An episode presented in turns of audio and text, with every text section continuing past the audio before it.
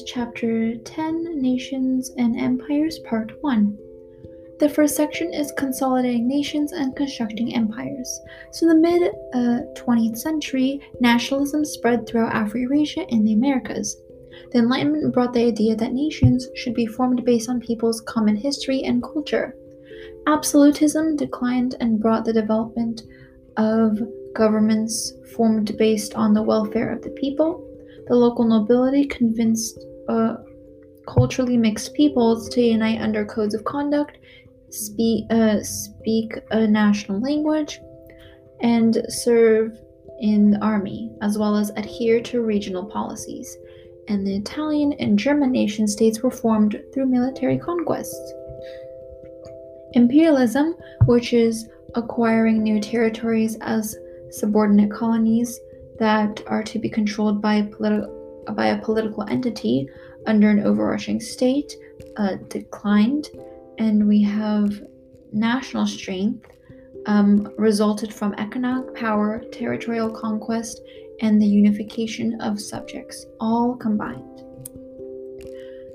Britain's administration was threatened by Germany, France, Russia, Japan, and the, United States, who were expanding their states and uh, engaging in overseas trade.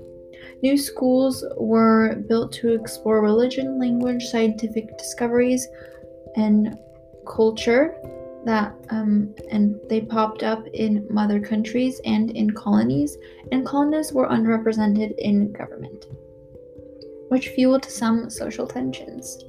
The second section is expansion and nation building in the Americas. In the mid 19th centuries, the American colonists won freedom from European nations and wanted to establish political unification and loyalty. They searched to expand into native peoples' territories. The new lands conquered by American nations were absorbed under their ruler, rather, um, no, under their rule rather than treated as colonies. So the United States was a little bit different as it didn't establish colonies, it just absorbed all the land they conquered. Schools and railroads connected foreign lands, and indigenous populations suffered greatly economically and socially due to this national expansion. A strong military, established diplomatic relations, and the sheer number of American people helped them expand after they won their independence from Britain. The Spanish, British, and Native peoples threatened America's weak Confederacy. Discussions of slave and free labor led to national divisions in, the, in America. There was Manifest Destiny, which is the American people are fulfilling God's will and expanding across uh, North America. And uh, the Americans purchased land from France, Spain, Britain, and the, uh, the Native, Native American peoples, as well as Mexico, to fulfill this um, ideology. In 1860, Abraham Lincoln was elected president and pledged to end slavery. Between 1861 and 1865, the United States was divided by the Civil War, which is known as the Second American Revolution. Slavery was abolished and free men were granted suffrage and citizenship. Between 1867 and 1877, there was a Reconstruction period, which facilitated biracial democracy. There was a counter revolution that reinstated white male plantation rule in the South and eliminated the voting rights of the African American people there. And the end of the Civil War sparked strong nationalism, and a new national government was established. In 1887, the United States industrial output was raised by 75%. The United States became the third most powerful economy in the world. Limited liability joint stock companies were companies that had a large number of shareholders that were not personally responsible for any financial failures within the company. The stock market was established with Standard Oil and the United States Steel Corporations. Pierpont Morgan was a rich broker from uh, the New York Stock Exchange. And in 1890, 90% of the United States' wealth belonged to the richest 1% of the population. In 1865, the United States funded the construction of 35,000 miles of railroad, with, which further interconnected uh, the nation. By the 20th century, 20,000, 200,000 miles of railroad connected the Pacific and Atlantic coasts of North America. Westward expansion and European immigration continued as a result of this uh, surge in transportation. In 1980, the United States created a constitution that promised equality to everyone. So, in Canada, Canada exploited its open prairies for agricultural exports. Europeans migrated to the United States.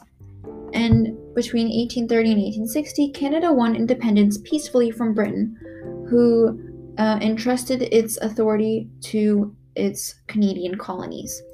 The French population in Canada resisted assimilation, and the Canadians remained loyal to the British and retained its status as a colony, even though it was independent. And only in 1867, with the Act of Parliament, uh, Canada was fully independent from Britain. Canada's population was very diverse and was not unified by language or culture.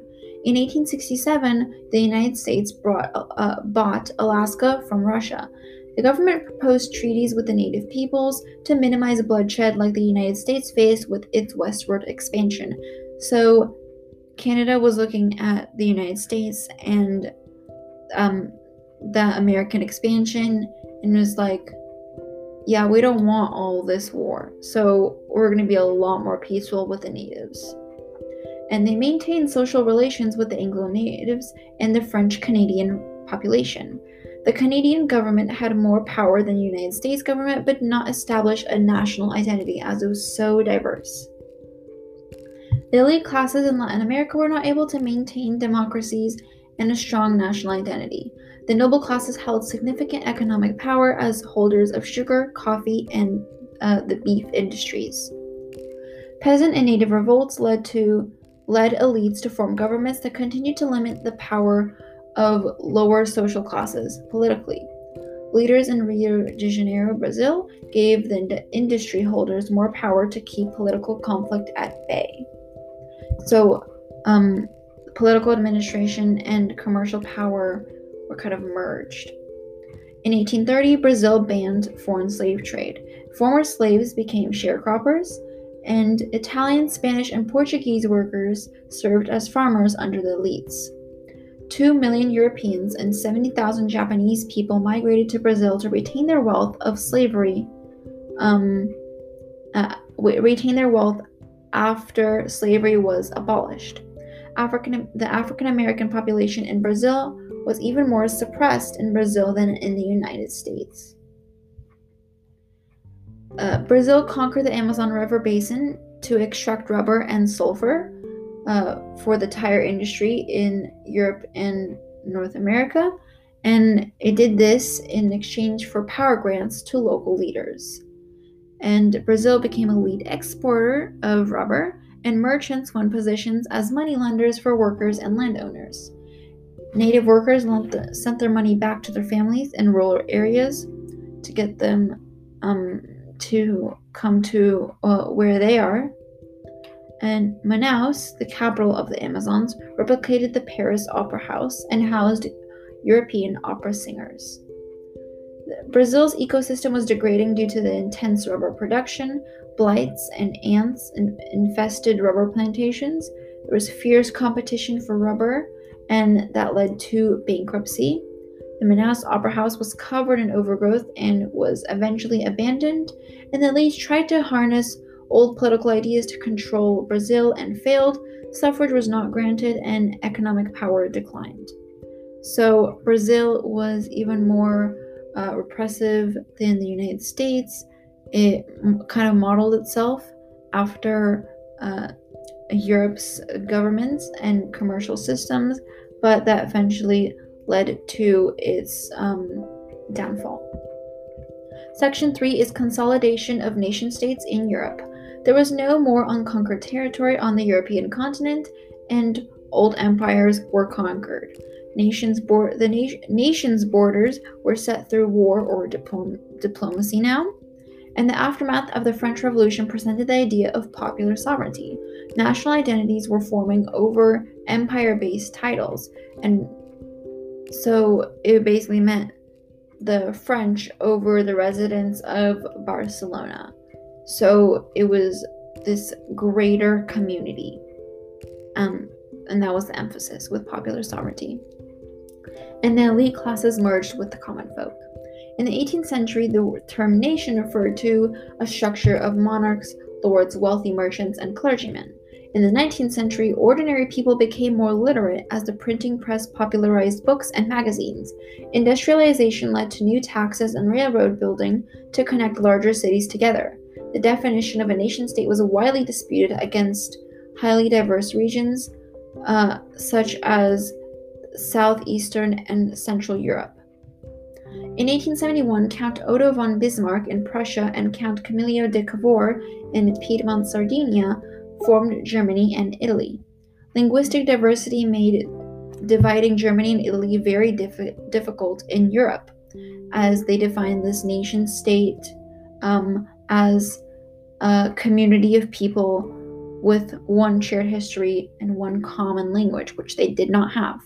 Bavarian Germans were Catholic and the Prussian Germans were Protestant, so religion um, was a big factor.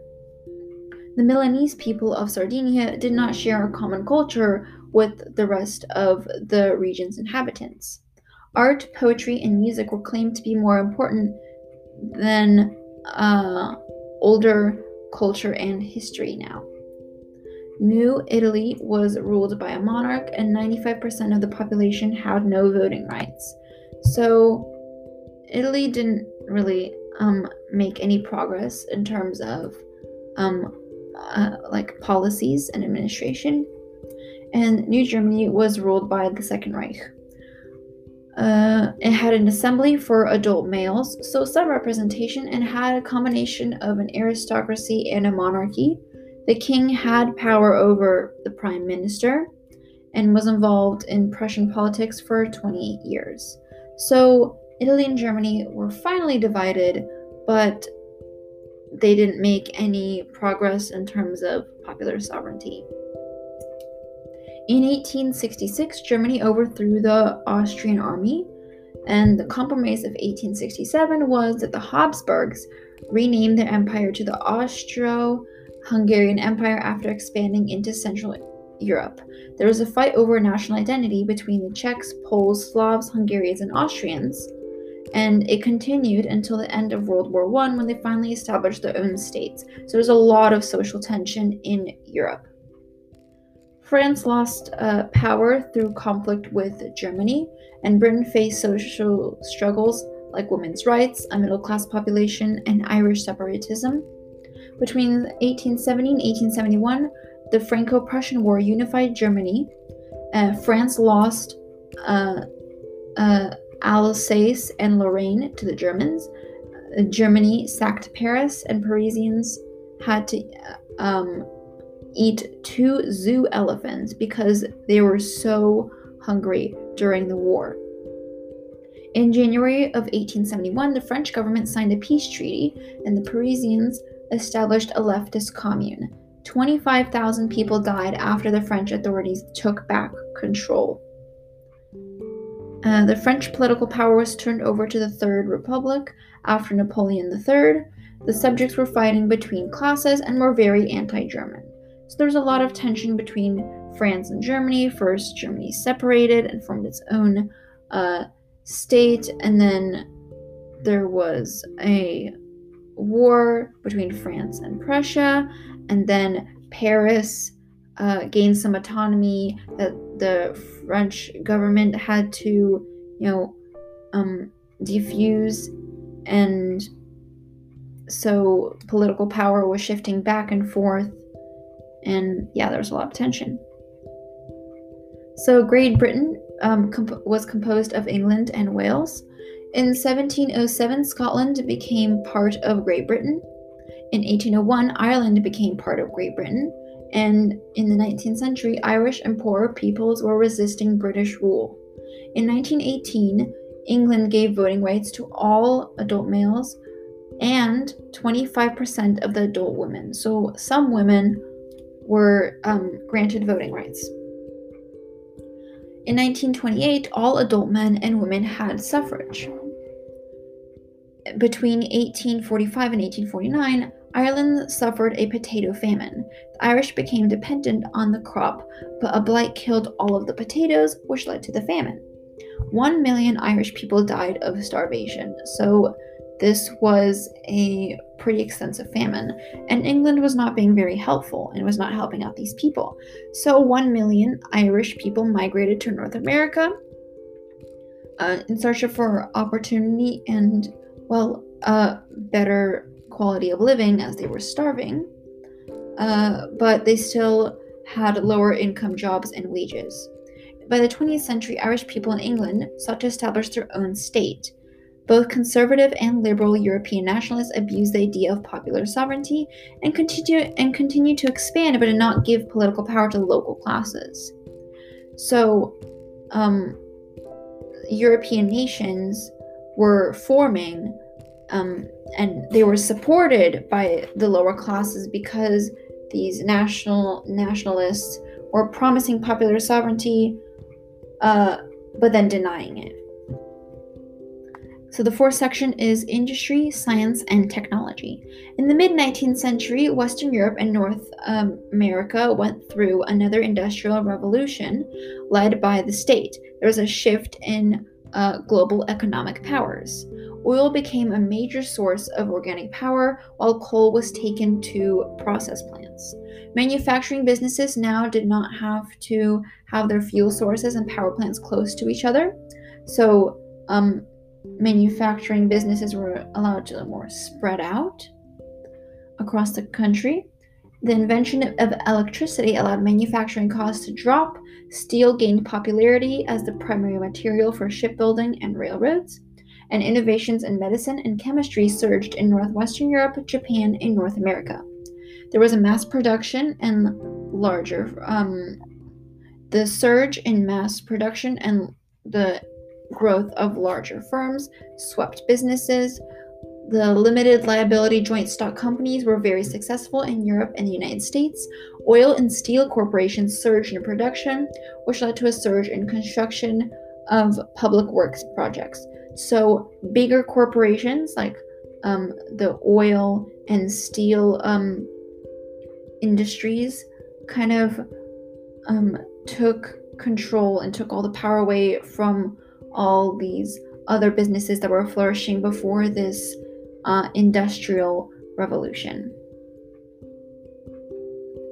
Europe and the United States exported more products and worked to take over the, cacao, the cacao and coffee bean industries.